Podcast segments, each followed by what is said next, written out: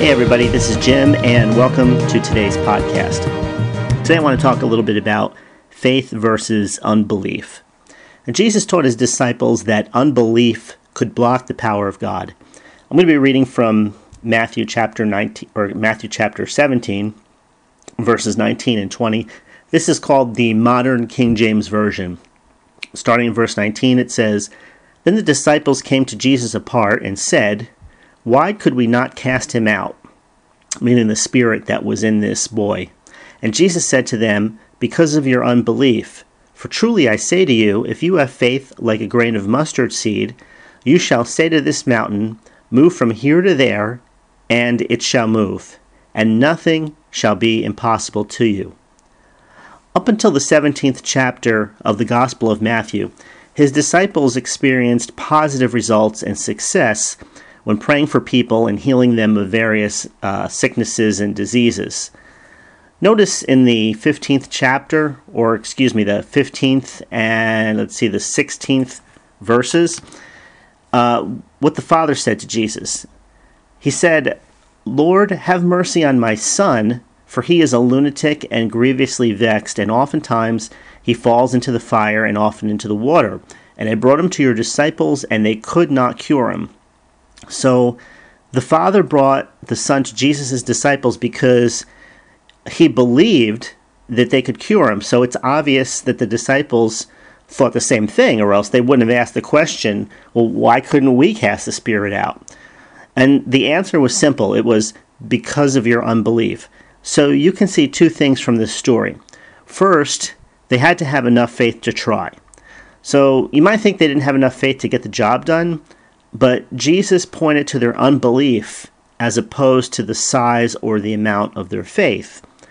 So this may be the first time they experienced a um, situation like this of any kind. For example, uh, if this were the second or third occurrence where they experienced failure, they might have said, Was it our unbelief that kept us from casting it out? Or maybe was it our unbelief again?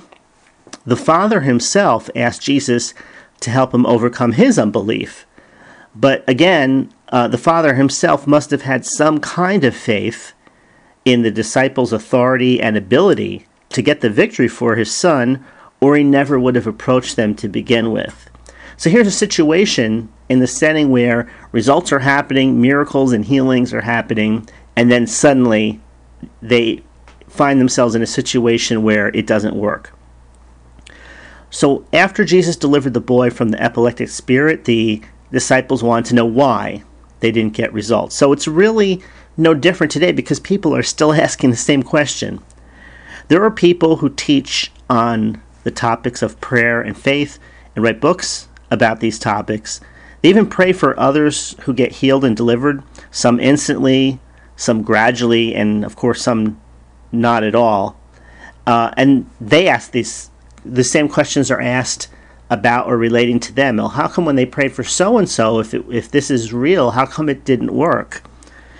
Um, if you take the word healing out and substitute it for the word salvation, most Christian people wouldn't have a problem with the subject of faith versus unbelief.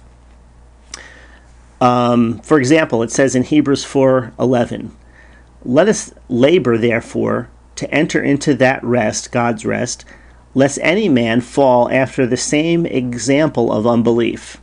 So, the fourth chapter of the book of Hebrews shows that God's people under the old covenant face the same obstacle that we face under the new covenant. Unbelief and faith, they can be present simultaneously, but unbelief blunts faith, I guess you could say. So, in Mark's version of this, chapter 9, verses 23 and 24, starting in the 23rd verse, it says, Jesus said unto him, If thou canst believe, all things are possible to him who believes. So this was Jesus' response to the Father who came to him after the failure of the disciples and cried out, You know, if you can do anything, please help. And Jesus turned it around and said, If you can believe, then I can help. In other words, all things are possible to him that believes, if you can believe.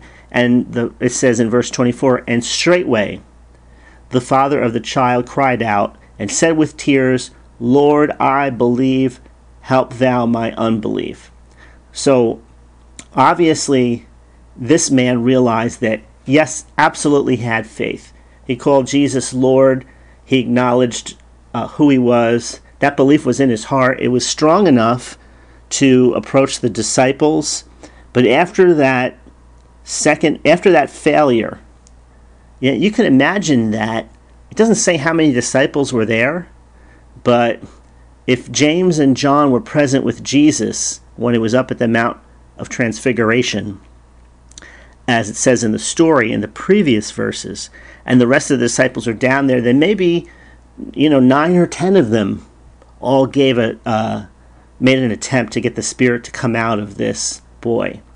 So, you know, if you pray for something and you just see failure happening, um, and or you see the exact opposite of what you want to happen increase, you know, if you're in trouble and then you pray and then you're even in more trouble after that, you can see the heart of this man where he was at. You could probably identify at least a little bit with it. You cried out and said, Lord, I believe, help thou my unbelief. Now, if somebody said that today, then they would be blasted as being unsensitive. So if somebody said, um, you know, the reason why it's not working is because you're not believing, right? They would be called a heretic or, um, you know, false gospel or whatever. Uh, but that's exactly what Jesus said. If thou canst believe, all things are possible to him who believes. So his prayer was, Lord, I believe, help thou my unbelief. Now, here's an interesting thing because right after this, Jesus cast the Spirit out. So, if there's a lesson to be learned here, or multiple lessons to be learned, that even if you come to the conclusion that the reason why you're struggling is because you have unbelief in you, yes, you know you have faith, you wouldn't be praying to the ceiling if you didn't believe there was somebody listening. You wouldn't be speaking God's word over your life if you believed that it was fake and it was just made up by men, right? So you believe that God is.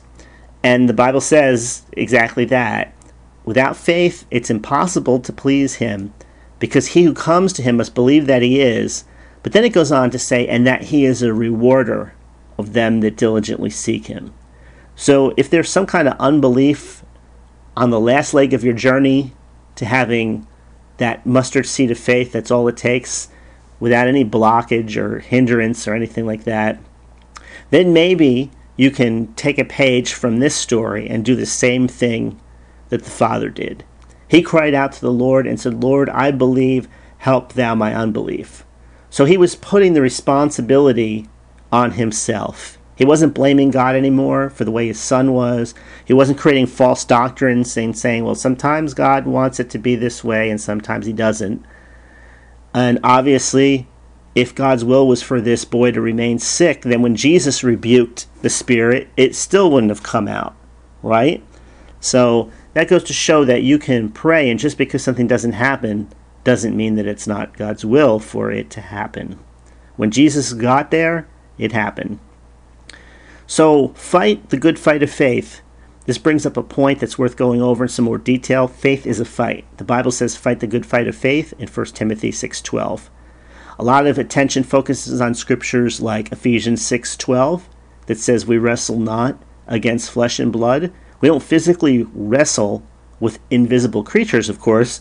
We wrestle against thoughts and reasonings that originate from the spiritual realm those thoughts are designed to fill your mind and your heart with unbelief. And you can see why, because when you read these stories, you can see that nothing's really changed. Unbelief blocks the power of God. Now, there's other things also, but let's just keep on that same path. Um, thoughts of unbelief, they're just designed to cause you to think and do things that will limit God working in your life. It says in Psalms 78, the 41st verse, it says, Yea, they turned back and tested or tempted God and limited the Holy One of Israel. So there's the there's the answer to a question: Can you limit God? Absolutely. What by turning back? Turning back is a form of unbelief. Some people say they believe the Bible, but then they blame God when the answers don't come. So you can see faith is a fight. For years, I followed uh, professional boxing, not so much these days, but what I noticed is that sometimes fighters quit.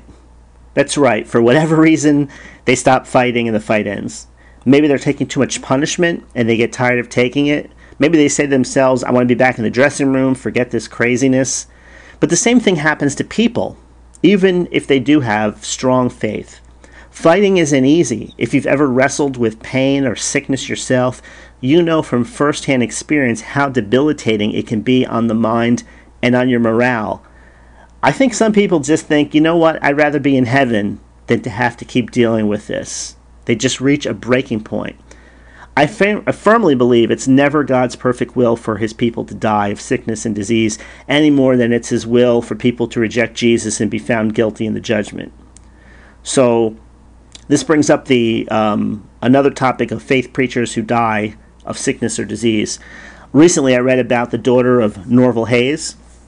That was uh, Zona Hayes or Zona Hayes Morrow. Uh, she passed away at the age of 63 after a battle with cancer. And of course, many names, naysayers they come out of the woodwork and they say that this is proof once again that the faith teaching doesn't work. Um, that's at best, or that it's heretical teaching at worst. But saying that faith doesn't work sometimes is like saying the gospel or salvation doesn't work some of the time.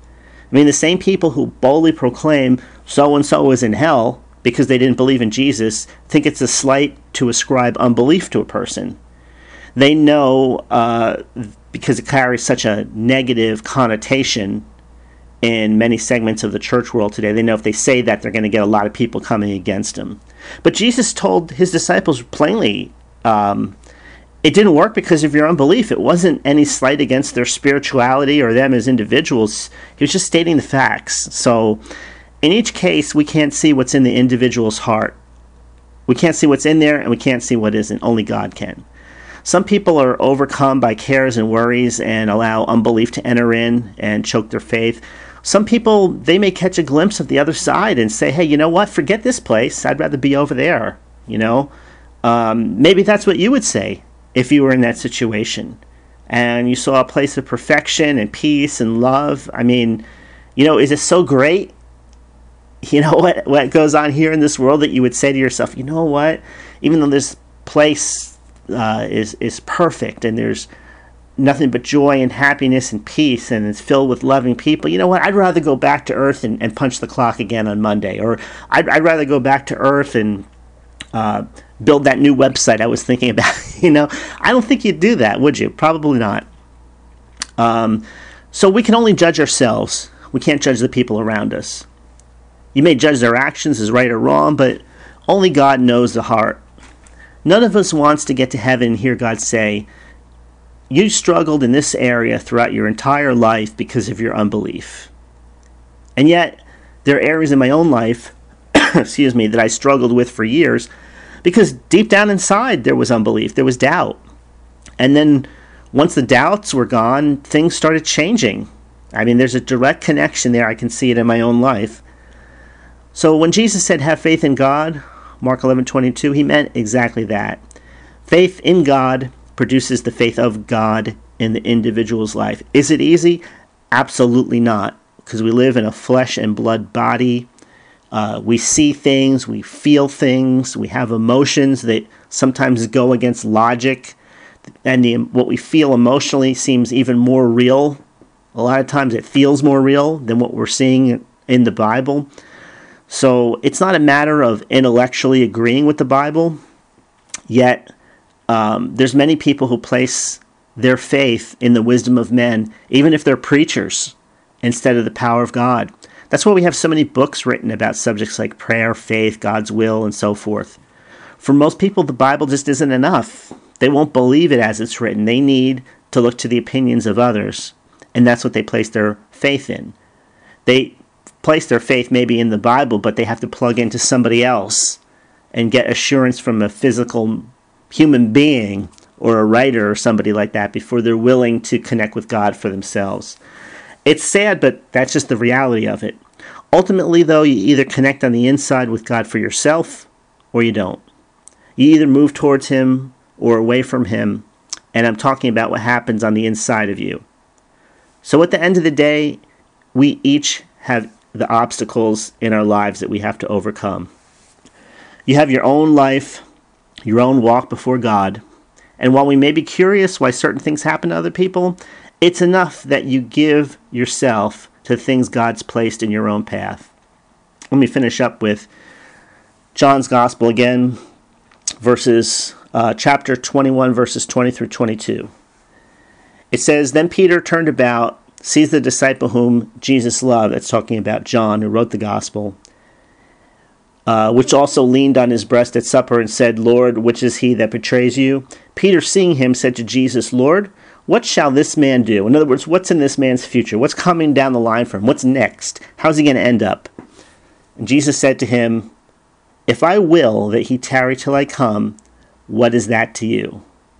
Follow you me. That's it for today. I hope you got something out of that. Thanks for listening. For more information, please visit the main website at www.faithtestedbyfire.com. Again, that address is www.faithtestedbyfire.com. Until next time, this is Jim.